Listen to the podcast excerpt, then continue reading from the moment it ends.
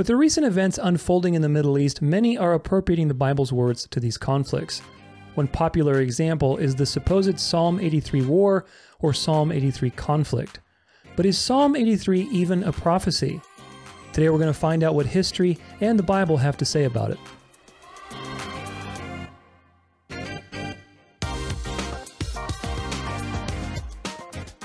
Hey, everybody, welcome to the Dance of Life podcast. My name is Tudor Alexander, and I'm your host. Thanks so much for being with me today. If you haven't yet subscribed, make sure you do so on my website or through my Substack. Those are the two best ways for us to stay in touch, especially with how these platforms work. I know that YouTube has been cracking down on anybody speaking any level of truth, especially in the Christian sphere. So you just never know. At the very least, you may not see the things that I create because I've had people tell me that they try to like some videos and YouTube erases it and those kinds of things. So ultimately, my recommendation to you and my invitation is to subscribe via my website or my Substack, where I collect pretty much everything that I write and publish there as well. But today I am continuing this end time series that I've created. It's a pretty hefty series, and of course, there's always something to talk about because we are living in the end times. We're living in the end of the end times. The end times has been around since the cross, but we're really at the tail end of the end times, and deception is at a maximum. There's a lot of things happening, and if you have gone through my series, you know where kind of we are in the, in the gist of things, because a lot of people are very deceived, especially with, with with what's happening on the world stage. And so I had somebody bring up this idea of the Psalm 83 war to my attention. I, of course, I've seen lots of people talk about it, especially with all the stuff that's going on in Israel right now. Everybody, all the dispensationalists, all the Christian Zionists are all over it, and they're very deceived. Let me just put it that way. Now, you may be insulted by that because you believe there's a Psalm 83 conflict or you believe in dispensationalism, but I invite you to stay with me today through the video, through the presentation, and I also invite you to go watch the whole series, especially episodes where we talk about, for example, Israel and the Third Temple. That's a crucial one. We talk about the church and the kingdom. So many, the millennial kingdom. There's just so many important concepts to understand with the end times. Certainly, and I said this in the series, you could have an entire ministry on end time stuff and you could just do end time stuff all day, every day. I don't want to do that. That's not my calling. I enjoy studying the end times, but ultimately, look, it's about having the basics. The whole point of arming you with with all those things that I put in that end time series because I was very deceived. And so ultimately I said, you know, I need to create a resource for other people so that they don't experience what I experienced, which is just feeling very deceived. And and so the point wasn't to cover every single topic because there are just so many verses, so many countless topics but rather to arm you with the ability to interpret correctly. So that when you see something like, oh my gosh, Hamas attacks Israel, is this the Israel, is this the Psalm 83 conflict? Well, wait a minute. Hold on a second there. Is, is there even a prophecy in Psalm 83? How do we know? What are the assumptions that go into a given belief? You have to always question the assumptions. If you do not question the assumptions and you accept a belief, that is how the deception works its magic. It's just like a magic show. When somebody is doing a magic show, they get you to assume something and then they distract you with that assumption while something else is happening. And then suddenly you're like, oh, where did the lady go or where did the object go?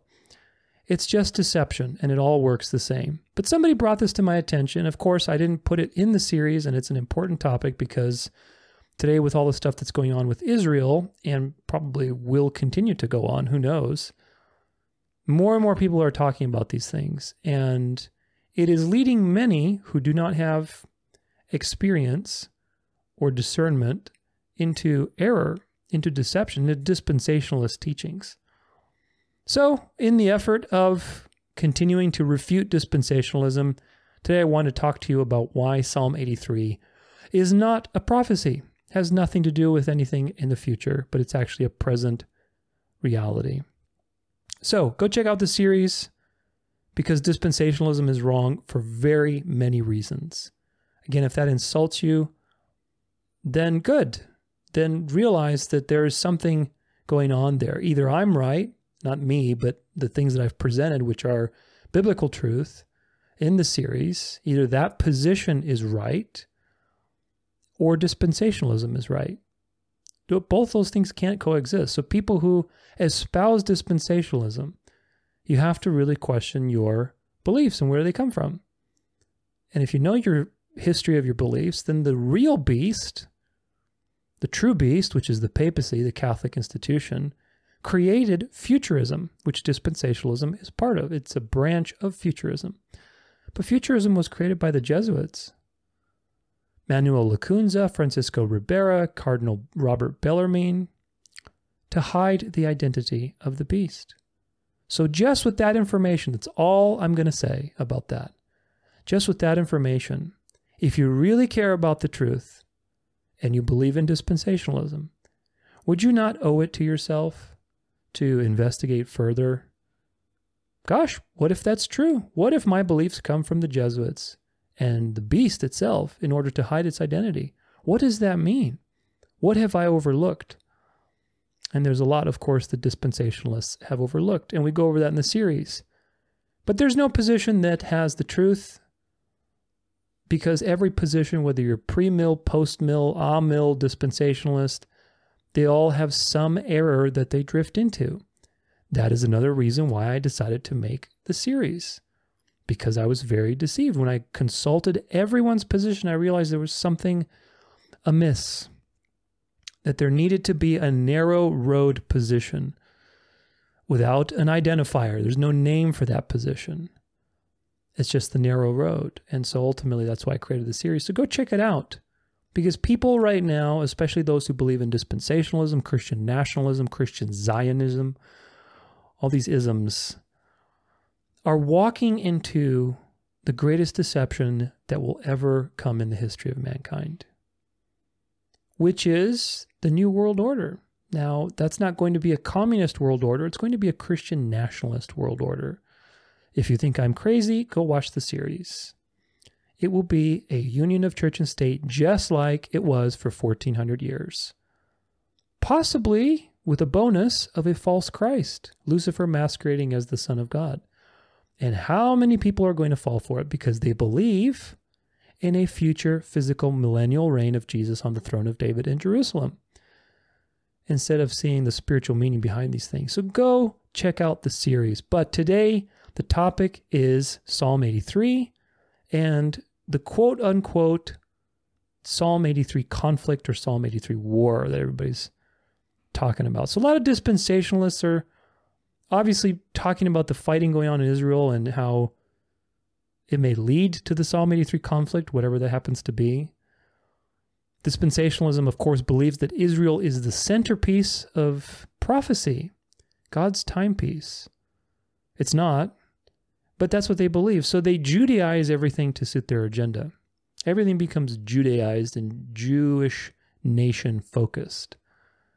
And of course, the state of Israel, if you know the history of the state of Israel, it has all the hallmarks and the fingerprints of the devil all over it. But that's a topic for another time. Today, we're going to look at why Psalm 83 is not about a war in the future. It's not a prophecy at all, actually. We're going to read the whole thing in context and we're going to break it down. But I want you first to consider a few very important things. And the first is that when there is an end times prophecy in the Bible, God is very transparent about that fact. He lets you know, and I can give you very many examples. So let's take a look at a few examples. First and foremost, before I look at any scriptural text, I want to preface by saying that you'll always see things like the latter days, in the day of the Lord, the days to come, these types of signifiers are always attached to end times types of prophecies that are specifically about end times events. So now let's look at the various texts. Genesis 49, verse 1. Jacob blesses his sons. Then Jacob called his sons and said, Gather yourself together that I may tell you what shall happen to you in days to come. Future prophecy. Numbers 24, verse 14. And now behold, I'm going to my people. Come, I will let you know what this people will do to your people in the latter days. This is Balaam's final oracle, and it's it's a prophecy of the future. Jeremiah 30, verse 24 The fierce anger of the Lord will not turn back until he has executed and accomplished the intentions of his mind. In the latter days, you will understand this. This is an ongoing theme throughout the Bible. Jeremiah 49, verse 39. But in the latter days, I will restore the fortunes of Elam, declares the Lord. Another prophecy of the future. Daniel 2, verse 28. The statue vision. But here, but there is a God in heaven who reveals mysteries, and he has made known to the king Nebuchadnezzar what will be in the latter days. Of course, the statue that he had a vision of is the future. It's the, until the end of time. Your dream and the visions of your head as you lay it in bed are these. So this is where he decodes the dream. But again, latter days. Daniel 12, verse 4. But you, Daniel, shut up the words and seal the book until the time of the end. Many shall run to and fro, and knowledge shall increase. This is fulfilled in our day with the internet. But again, time of the end. This was, you know, 2,000 years ago, a little more than that, 2,500 years ago. Hosea 3, verse 5 Afterward the children of Israel shall return and seek the Lord their God, and David their king, and they shall come in fear to the Lord and to his goodness in the latter days. The latter days, it's always about the latter days, which really began with the cross. The last two days were, or however long it's going to be, but I mean, you look, read the writing on the wall. I think we are in the season of the Lord's return. Who knows when it's going to be exactly? And of course, some people have a theory that the parable of the Good Samaritan, when he gives them the two denarii, and he'll return, says, I'm going to return in two days. A day, a day with the Lord is a thousand years, which again, that's poetic, but you know, do the math, 2,000 years. I mean, we're kind of on schedule with that if you look at the world around you. So, again, nobody knows the day, but certainly I believe we're in that generation. And the latter days, meaning the last two days really, began with the cross. We've been in the end times since the cross. But you also have this idea of the day of the Lord, which is very important. And a couple places in the Old Testament. This is uh, Zephaniah 2, verses 2 through 3. Actually, we'll just start at 1. Gather together, yes, gather, O shameless nation, before the decrees take effect, before the day passes away like chaff, before there comes upon you the burning anger of the Lord, before there comes upon you the day of the anger of the Lord. This is a special day. It's a day of judgment, the final day. Isaiah 13, verse 9 Behold, the day of the Lord comes cruel, with wrath and fierce anger to make the land a desolation and to destroy its sinners from it. It's a day of judgment, future judgment.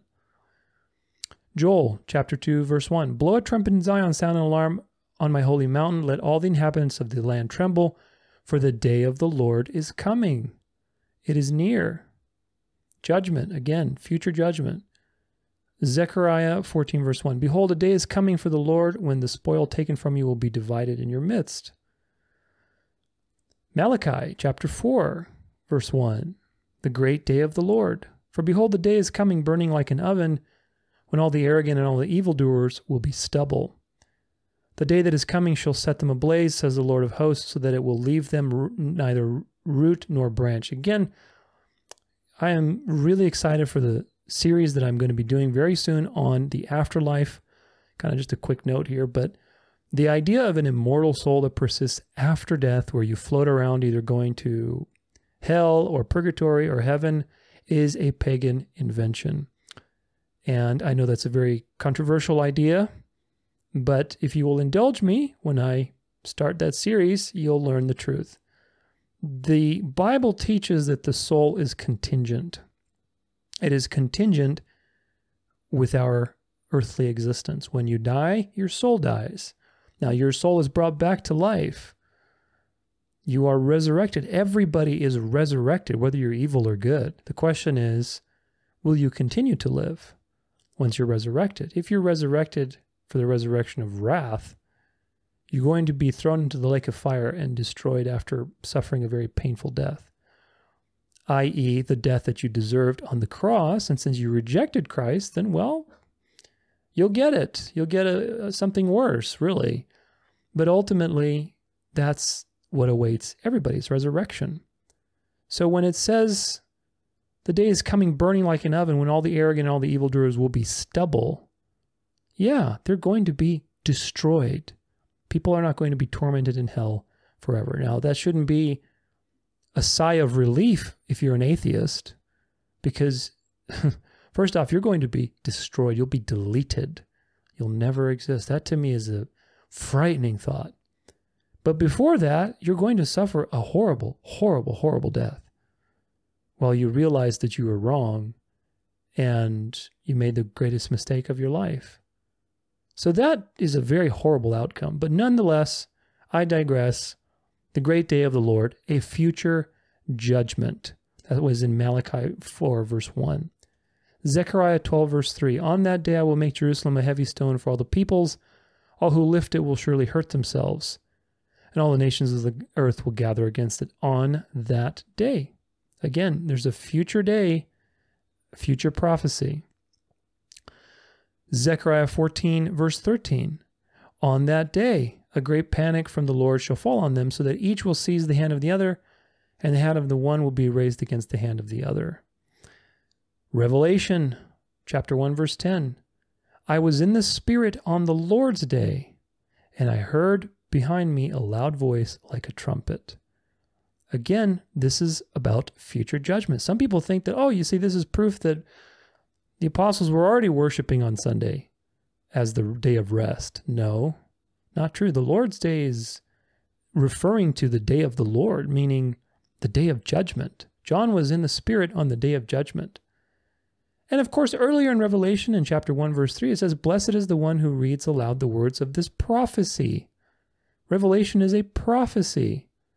And of course, it has what we just said an attachment to the day of the Lord or the Lord's day in the case of the English translation. But it's the day of the Lord. In the original language, it's, it just ties back to all these times when it was the day of the Lord, the day of the Lord. The day that's coming that will reconcile all things. So, what do you make of all this? Well, the conclusion is that God is very obvious about his end times prophecies. Very much so. It's always about the coming day, in the latter days. It's always signaled in some way that this is about the future. Very much, very obvious, very transparent. The question is now is there any such indicator in Psalm 83? The answer, as you probably guessed it, is no. There is no such indicator in Psalm 83. There's no in the latter days, there's nothing about the day of the Lord. In the end times, the times of the end, the days to come, none of that. There is literally nothing in Psalm 83. And so then the question is why are people interpreting it as a future prophecy? Because dispensationalism's assumptions are fundamentally wrong. And so they look through other parts of the Bible with faulty assumptions, and they Judaize everything because they've made Israel the center. And when you make Israel the center when it's not, you look at other things and say, oh, look, see, that confirms my belief. It's called confirmation bias. But we can sift through that very easily with good exegesis, good hermeneutics. You don't have to be going to a seminary or some advanced Bible scholar to really discern the truth. You just have to let go of the teachings of men, start with a blank slate, and look at the text plainly. First and foremost, there's no indicator that this is a prophecy. So now let's go to Psalm 83 and read the whole thing, and let's just see what it says. Psalm 83 O God, do not keep silence. A song a psalm of Asaph. O God, do not keep silence. Do not hold your peace or be still, O God. For behold, your enemies make an uproar. Those who hate you have raised their heads. They lay crafty plans against your people. They consult together against your treasured ones. They say, Come, let us wipe them out as a nation. Let the name of Israel be remembered no more. For they conspire with one accord against you. They make a covenant the tents of Edom, pay attention to these names, and the Ishmaelites and Moab and the Hagrites, Gebal and Ammon and Amalek, Philistia with the inhabitants of Tyre. Ashur also has joined them. They are the strong arm of the children of Lot. Do to them as you did to Midian, as to Sisera and Jabin at the river Kishon, who were destroyed at Endor, who became dung for the ground. Make the nobles like Oreb and Zeeb, all their princes like Zebah and Zalmunna, who said, Let us take possession for ourselves of the pastures of God. O oh my God, make them like whirling dust, like chaff before the wind. There's another reference to chaff, by the way. It's a very constant theme. As fire consumes the forest, as flame sets the mountain ablaze, so may you pursue them with your tempest and terrify them with your hurricane. Fill their faces with shame, that they may seek your name, O Lord. Let them be put to shame and dismayed forever. Let them perish in disgrace, that they may know that you alone, whose name is the Lord, are the Most High over all the earth. Beautiful words, but the question now is this Is there a possibility that this psalm is talking about a present reality of the time? If you said yes, then you're right. It is talking about a present reality of the time. It's not a prophetic prophecy of the end times, it's not a prophetic utterance of the end times. Reading backwards in time, thousands of years, and trying to appropriate something to history when there is no such reason to do so is the very reason why dispensationalism is wrong, unbiblical, and deceptive. So I invite you to let go of these ideas because they will deceive you. I want to read you a little bit about some history of the area and how this was fulfilled. This is from an article titled Psalm 83 is Not a Prophecy by Steve Collins. It's dated about two years ago. And it says this David wrote many of his Psalms about his life experiences, crying out to God for help, healing, judgment, and defeat for his enemies, praising God for his deliverances and greatness, and so on. Psalm 83 fits this genre of themes. Psalm 83 fits perfectly with 1 Chronicles 18 through 19, where David's army was in a major war with a large alliance that included Mesopotamians, Arameans, Ammonites, and others. The dominant power of Mesopotamia at the time was Assyria, or Ashur. All these nations are named in Psalm 83 as being in a war against David to wipe out the Israelites. It is logical that they would attack David's army as it had already reached the Euphrates River. That's from 1 Chronicles 18, verse 3. So Assyria and its allies and vassals, meaning like city states, saw David and his army as a threat. David's army won round number one of this battle when his commanders Joab and Abishai led the Israelite army to victory. David then mobilized all Israel and personally led the Israelites to victory in round two. In round two, some Mesopotamians had fled the scene, but the Syrians, Arameans, called on their allies east of the Euphrates, in other words, in Mesopotamia, to help them fight Israel. This is a time when David logically would logically call on God for victory in this major warfare. Psalm 83 is that prayer. The entire context of Psalm 83 is David calling on God to grant him victory versus an alliance of nations that included Ashur, which is Assyria. Notice in Psalm 83, verse 8, that Ashur and its vassal nations come to, quote, help the children of Lot. Ammon and Moab were the children of Lot. In 1 Chronicles 19, verses 1 through 6, this relates to an episode where the Ammonites, which are the children of Lot, offended David, so the Ammonites reached out to help, to get help from the Mesopotamians, which have included Assyria and its many vassals, and in near Mesopotamia. Psalm 83 lists the vassals of the Assyrians in this battle. Psalm 83 fits perfectly with 1 Chronicles 18 through 19. Notice another fact. When David authored his this psalm, he was speaking in the present tense. Psalm 83 verse 3 through 5, they have taken, quote, they have said, they have cons- consulted together. It's all in the present tense is the point. David was therefore addressing something that was then happening in his personal lifetime, not something in the latter days. In verses 9 through 16, David asked God for a great victory over his enemies in the coming battle, but there's no reference to any time frame further than that into the future. David's army did win that battle, and it reshaped the, Mid- the Mideastern world for quite some time. So there's a lot more you can read in this article. I'll put in the resources. It's a very useful study on this topic. And of course, Collins, Steve Collins is not the only person that defends these views. And we can look and see again what does context tell us? There is nothing that would suggest Psalm 83 is an end times prophecy. If God intended to, and certainly the Psalms are prophetic, but most of them are about Jesus. But if it was going to be a prophecy, then we know that God is consistent. God has always been consistent with everything. And when it comes to prophecy, he is very transparent and announces that this is about the end times. There's no such announcement in this psalm.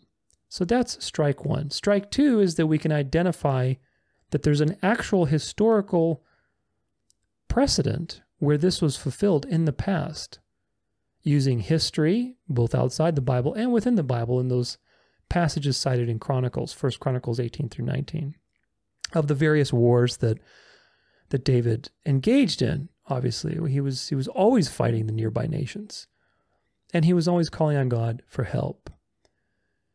Now, there's an objection to this, and it's a weak one, but we'll tackle it anyway because it's an objection. If you aren't well versed on this topic, it's easy for the objection to, again, sway you because people don't question the assumptions. The objection is this that there's a 10 groups of people listed, and 10, the number 10 or 10 groups, correlates prophetically to other places in Scripture. For example, in Revelation 13, the beast with seven heads and 10 horns the beast that the mystery Babylon is writing, seven heads and ten horns. Daniel's Daniel 2, the statue with the 10 toes. All these things tend to relate to various kingdoms, king, uh, you know, kings, powers, and I've broken that down in my end time series. Nevertheless, because there are 10 groups mentioned in Psalm 83, people are making the connection that, oh, well, you see, that's prophesying about the 10 kingdoms in the future which again, this is very, very weak. So just understand that. But nonetheless, let's see why it's weak. Why is it poor exegesis to, to read that into this text? Well, there's several reasons. The first one is the two powers are long gone. Tyre is listed, and it was a city state, basically in the Lebanon area, and it was conquered by Alexander the Great and pretty much wiped off the map. Everybody was sold into slavery thousands of people were killed and destroyed and ravaged. And if you look in history, we're going to look at this. This is a uh, archaeology, Bible reading archaeology. This is an aerial shot of Tyre. This is basically just ruins now. There's nothing there. You can read all about it. I'll put in the the resources for this episode, but there's nothing there. Same for Gebal, which used to be Byblos, that's just another name for it. But again, it's also in Lebanon and it was destroyed. It was occupied by Alexander the Great. Was occupied by Romans, Muslims. It's, you know, it's just, it's nothing consequential. So two out of the 10 have been destroyed and there's nothing that you can tie them to, to modern day powers. Not at all. So that's one thing to consider. Another thing to consider is that two powers listed are redundant. And that's Amalek and Edom. Amalek and Edom are listed. But Edom and Amalek are redundant if we're trying to count to 10 and trying to use that as some sort of prophetic significance. They're basically the same thing because Amalek was one of the many Edomite tribes. He was Esau's grandson, and we know that from Genesis 36, verse 12, where it says Timnah was a concubine of Eliphaz, Esau's son, she bore Amalek to Eliphaz. So Esau's son bore Amalek, meaning Amalek is Esau's grandson. Esau is Edom. And we know that in Numbers 24, verse 20, it says, Then he looked on Amalek and took up his discourse and said, Amalek was the first among nations, but its end is utter destruction. This is Balaam's final oracle. And this was fulfilled. I mean, the, Amalek, the Amalekites were destroyed they were destroyed. In First Chronicles chapter 4 verse 43 it says and they defeated the remnant of the Amalekites who had escaped and they have lived there to this day. There are no people today that you can trace to the Amalekites.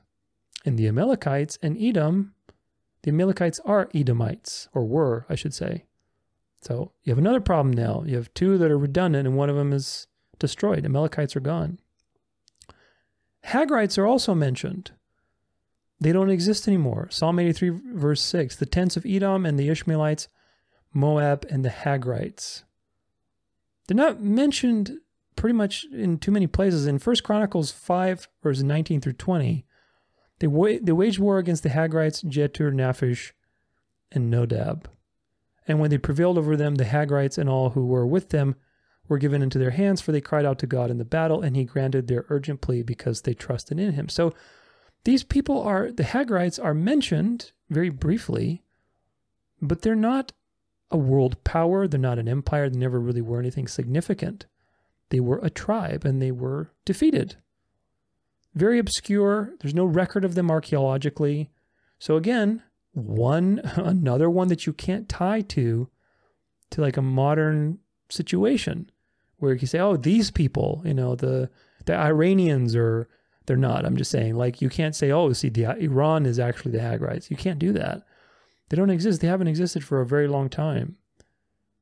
Now, Ammon is listed, and we know that the capital of Jordan is Amman. So there's probably, with certainty there, with, with pretty strong certainty, that it's the land of Jordan. But Jordan is a meaningless country. They're a small country it's inconsequential. They're not an empire. There's nothing you could say like, oh yeah, Jordan is, you know, some huge power. The Philistines are mentioned, but they were conquered by Alexander the Great and other empires. They're destroyed. They're no longer around. There's no evidence, by the way, also of any Palestinians or Arabs being linked to the Philistines. Nobody can say today, oh yeah, these people today are the modern day Philistines who basically surround Israel. No, there's no such connection. We mentioned Ashur, which is really Assyria, but Assyria was conquered by Babylon. Assyria has no end times prophecy role because this Daniel Daniel 2, the statue that um, Nebuchadnezzar sees, and it, you know it's a prophecy pretty much until the return of Christ, till the rock comes and destroys the, this Babylonian system. It starts with Babylon. It starts with King Nebuchadnezzar.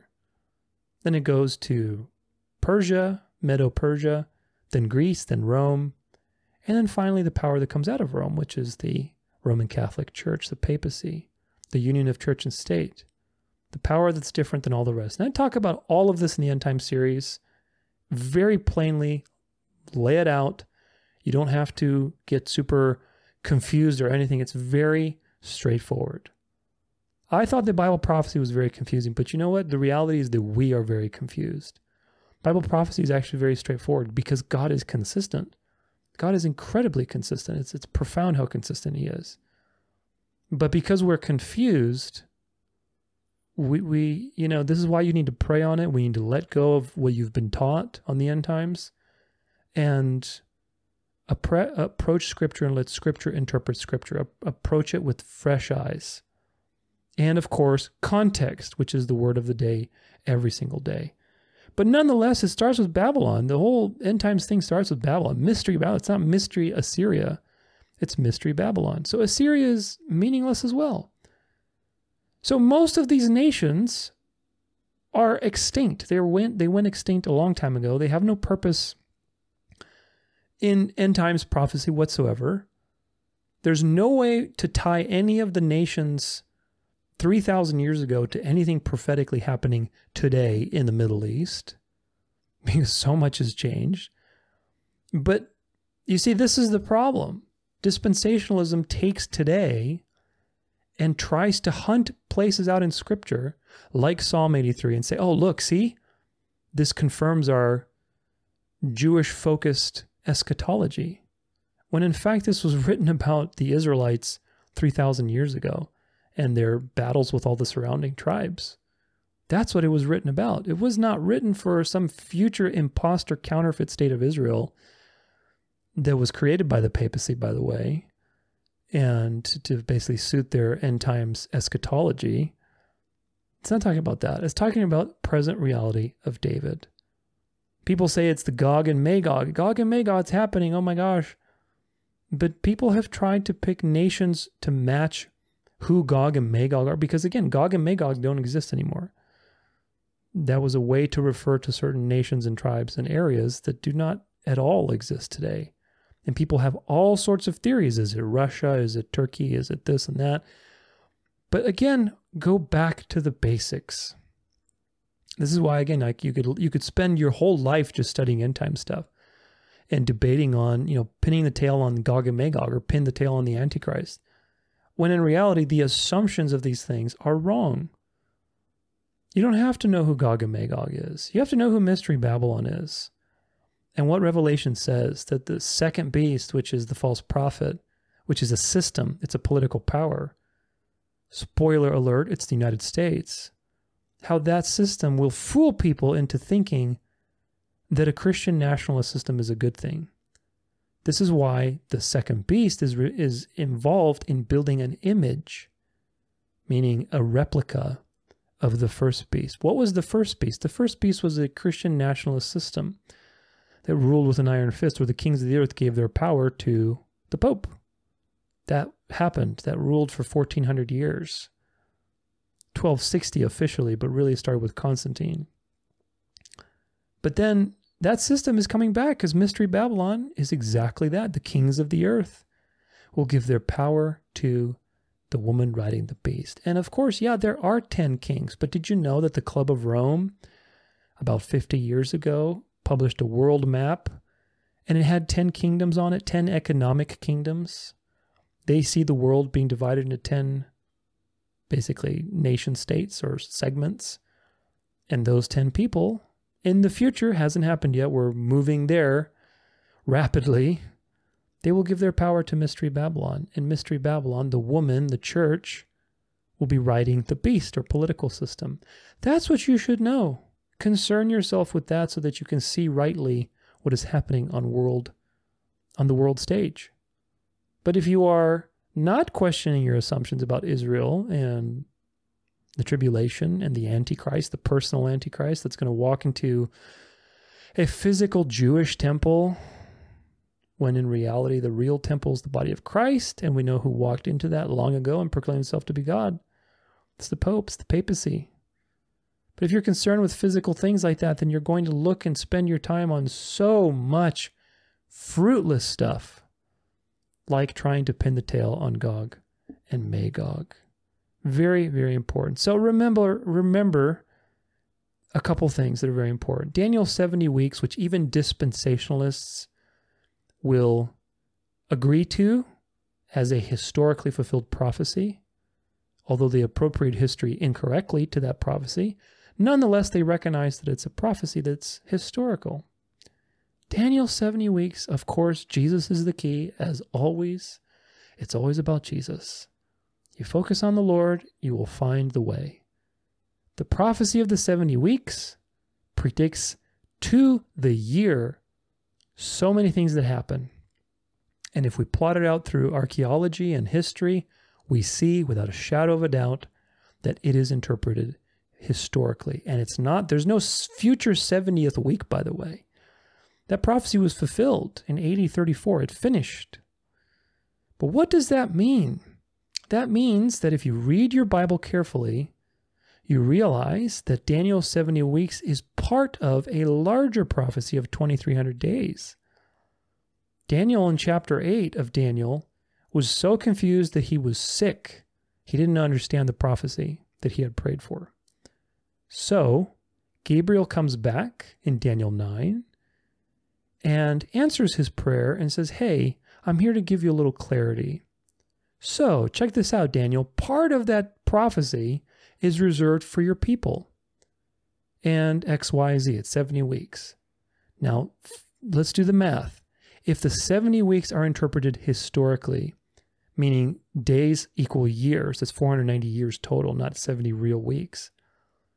And that prophecy was part of the greater prophecy of 2300 days. That means the 2300 day prophecy is actually 2300 years.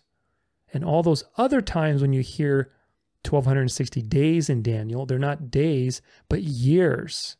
Do you see how this all just goes boop, boop, boop, boop, boop, boop, boop, and unfolds? Because Revelation builds off of Daniel.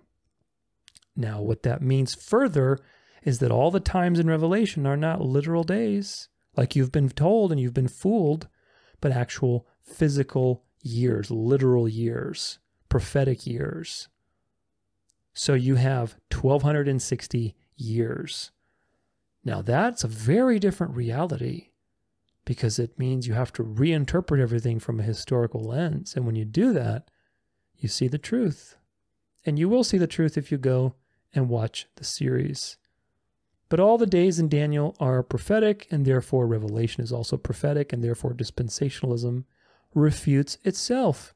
Because if you interpret the, the Daniel 70 weeks as historically fulfilled, you have to interpret the rest of the time periods in Daniel as day to year principle. Even if you want to hold to your 70th week in the future, which is not true, you refute your position of a seven year tribulation, of a 1260 day time period, you know, three and a half years and the Antichrist walking in the temple. All that stuff is nonsense. It's refuted by Daniel's 70 weeks. That's the key. And I go into great detail in my series. But there's no other power in history that comes close to fulfilling all of the words of Daniel about the little horn, all the words of John in Revelation with the beast, first beast from the sea, Mystery Babylon. There's no other power in history, folks, even comes close to the Roman Catholic papacy. All the reformers agreed on this. And since then, we have strayed because the Catholic Church created futurism in response to the reformers recognizing that they were the beast. Can't have that. So we got to create an, an opposing narrative, counter propaganda. And ever since, people have not been the wiser and they cling to dispensationalist teachings. But they are coordinating what you see in the Middle East. And this is the other thing to mention. Nothing that happens on the world stage, at least at this point in time, at this late in the game, is by accident. Everything is planned and coordinated because we're coming up to the end meaning that what you see in Israel, if you've followed the story with that, you know that they allowed it to happen. Just like 9 11, just like all these other things that have happened in history, they allowed it to happen. Pearl Harbor, no different.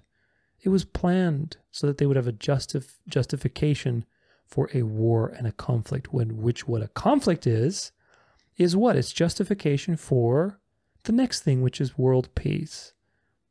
Possibly maybe some larger war before that, but ultimately it's everything is designed to bring about the world solution where the kings of the earth will give their power to the beast. The pope is the one that's negotiating peace all the time. What does Daniel say? By peace he shall destroy many. And he doesn't have an army of his own. It's because this power is a power by proxy. And the kings of the earth will give their power to this entity, to this system. Stop watching Israel. Stop obsessing over what's happening in the Middle East. It's important to know to some extent because you want to know how the beast is moving and manipulating things. So if you have the right mind and the right seeing, then yeah, you can look at these things and say, okay, I see where they're going with this. But if you're thinking, oh my gosh, Psalm 83 conflict, the rapture is coming, then you are being deceived. You're being deceived. So stop watching Israel and start watching Things like the rise of Christian nationalism in the United States. Very significant. We have a new Speaker of the House. He's a Christian nationalist. That's something to watch. Watch what the Pope is doing and what he's saying, how he's coordinating and slithering around behind the scenes and uniting people to Mystery Babylon. Watch the climate change agenda because that's going to be in full swing in the future situation. Watch the rise of the charismatic movement hyper Pentecostalism, the NAR movement. All these things are fusing into one religion, folks, one counterfeit spirit. And I talk about that in my series. So go check it out. But these are false teachings, word of faith, faith healing, prosperity gospel, NAR. This is all coming from the United States, which is the false prophet. These are false signs and wonders that the false prophet is working. And guess who's behind Christian nationalism? Well, all these people, All these people love the union of church and state. Kenneth Copeland and Joel Osteen, they love the Pope. They're hanging out with the Pope all the time. The, the Protestant Reformation is over. Even, I believe, what's his name? Tim, um, I forget his name. He was a pastor, a famous Lutheran pastor. I think he's passed away now, but he said famously that the Protestant Reformation is over. And it is. The Counter Reformation that was created by the Jesuits is right on schedule. America, as the false prophet, with all of its signs and wonders, like I just listed, which are just the tip of the iceberg, will lead people and shepherd people back into a union of church and state. People will beg for religion to be part of every aspect of life because they are being forced into the opposite, which is atheism and communism and globalism. The New World Order will come, people. You're not going to stop it. When you see these provocative posts on YouTube or BitChute or Rumble that say, oh, Babylon has fallen, New World Order is over, do you really think that you, you get to have a front row seat and you get to be in on it? Like everybody's watching with some popcorn that the New World Order is falling? That's not what's happening. The New World Order will fall when Christ returns. And if you're alive by then, then yeah, you'll get you get a front row seat. But right now, this is the fall of the decoy so that you can embrace the one world system that they've planned for all time, where Lucifer is going to be worshipped and the false light, the false golden age, the false paradise, the counterfeit millennial kingdom, the counterfeit, you know, millennial reign, the counterfeit eternity that's coming on the horizon. That is what you need to be worrying about. But you aren't going to see that if you are convinced by all of these lies on the end times. So these are things to watch. And again, I hope I've given you some things to be curious of. I hope I've edified you with this. If you have any questions, feel free to email me or to put them in the comments. But again, stop watching Israel and really understand the truth about the end times. There are so many things to discuss in the end times. Don't worry about mastering all of them, but rather understand your basics. What does it mean when Daniel gives a time prophecy? Is he talking about days or years? Because those two things are very different. And why? Why? You should always ask why. So question your assumptions, question your beliefs, where you get them from, and know where you are. Study so that you can show yourself approved. Until next time, take it easy, stay healthy. God bless. Hey, thanks for being here. If you enjoyed today's show, make sure you hit that subscribe button. And if you want in depth Bible studies, free resources, encouragement, or if you just want to get in touch with me, check out danceoflife.com. Until next time, God bless.